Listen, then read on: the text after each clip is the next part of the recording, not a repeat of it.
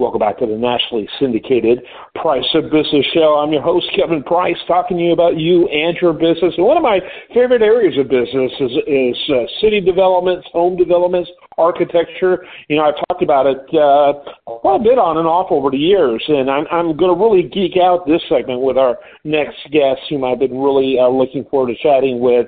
Her name's Kate Wagner. She's a writer, and uh, and she's written uh, an interesting piece recently um, for The Nation, which is one of the oldest publications in the United States. They've been around since the 1860s. Kate, well, welcome to the program. Talk a little bit about your uh, interest in architecture and, and uh, and uh, really the background behind this current article we're going to talk about, which is why houses don't look like houses anymore. I saw that I saw the title and it's like, hmm, that's true.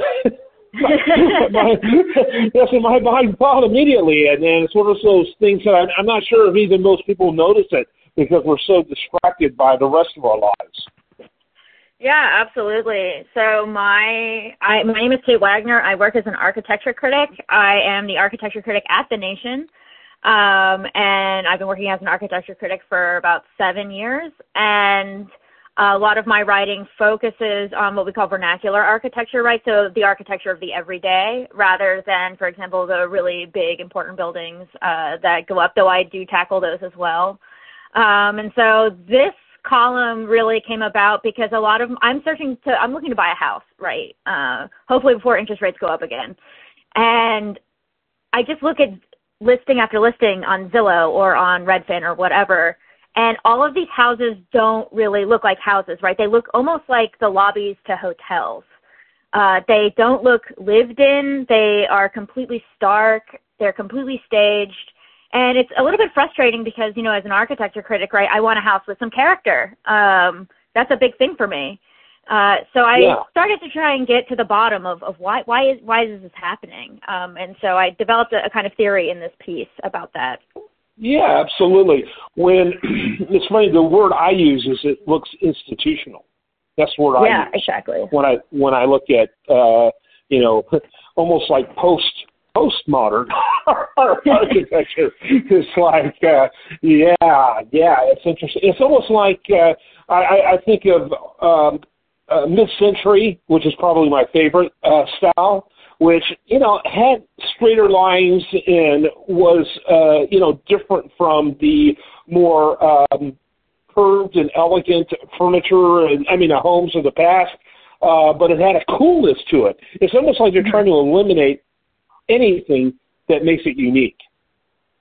Yeah, absolutely. I mean, there's also just like what color are these houses, right? Are they blue? Are the interiors blue? Are they green? No, they're all gray, right? Or gray brown.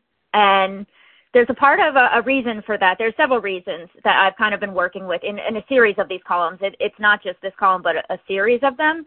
And part of the reason why we see such homogeny um, in real estate listings is because we're sort of living in a time where we can view real estate listings in a way that we didn't before.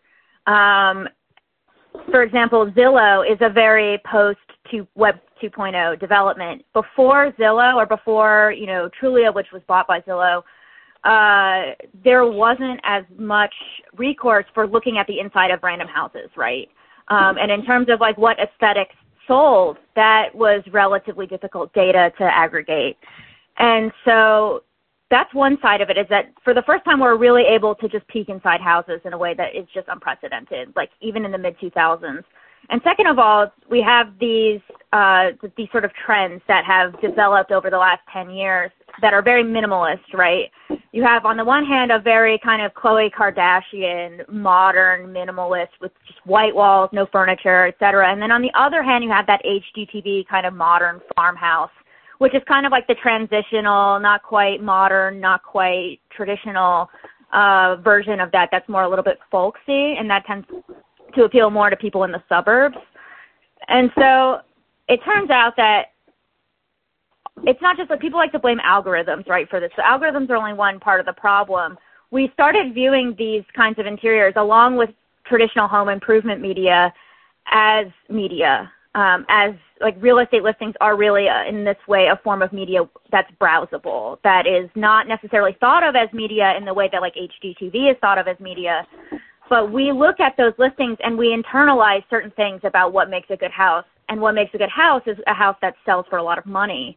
And so we're in this mm-hmm. kind of loop where like neutrality is valued and always has been valued by realtors as a way to sell a house um, there's always been a realtor adage that like if you have a house and you have it have a neutral palette, then people can you know theorize their own life there.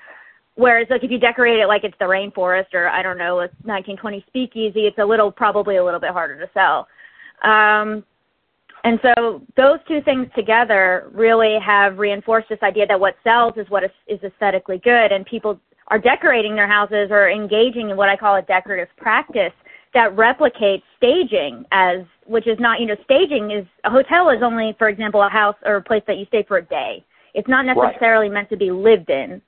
And so when we incorporate this kind of self-policing that staging you know urges us to do like no clutter everything's clean everything's bright i mean it's not a very sort of natural way to live and there's actually a study that came out, I think at Bucknell University, that shows that there's now empirical data that shows that these home improvement shows like Flip or Flop or whatever are actually making people feel bad about their houses and make them feel that like if they have any kind of clutter, if they have any kind of sort of personality in their houses, that they're doing something wrong. And the yes. resale value of a house has become the guiding factor, the guiding cultural factor of how we decorate, how we look at houses, and how we value space.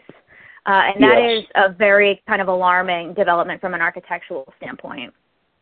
Okay, we're going to be quickly running out of time. Phenomenal topic. You know what? When you when I hear you describe it, it's almost like they're selling canvases, not houses. Thinking mm-hmm. of an artist's canvas, right? Look, you can do whatever you want with this place, but we're not going to do it because the more interesting it is, the more people they're eliminating. With that, just a couple of minutes can you wrap up with your final thoughts on that? Yeah, absolutely. I mean, I think that my purpose as an architecture critic is to inform the critic and other people, right?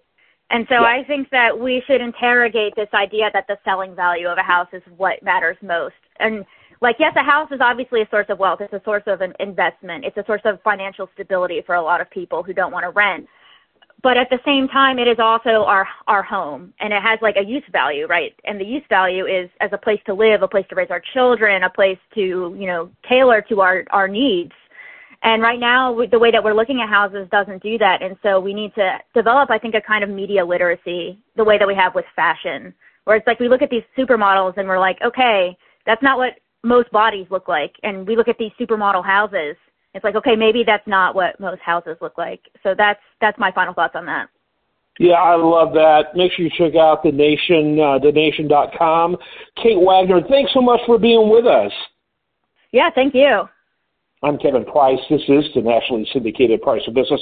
Make sure you check out that article. Frankly, even if you're not into architecture, uh, it's the kind of stuff that will make you into it. And uh, she raises up some things to think about that I hadn't seen elsewhere. And I spend a lot of time thinking about architecture, even though I can barely draw a straight line.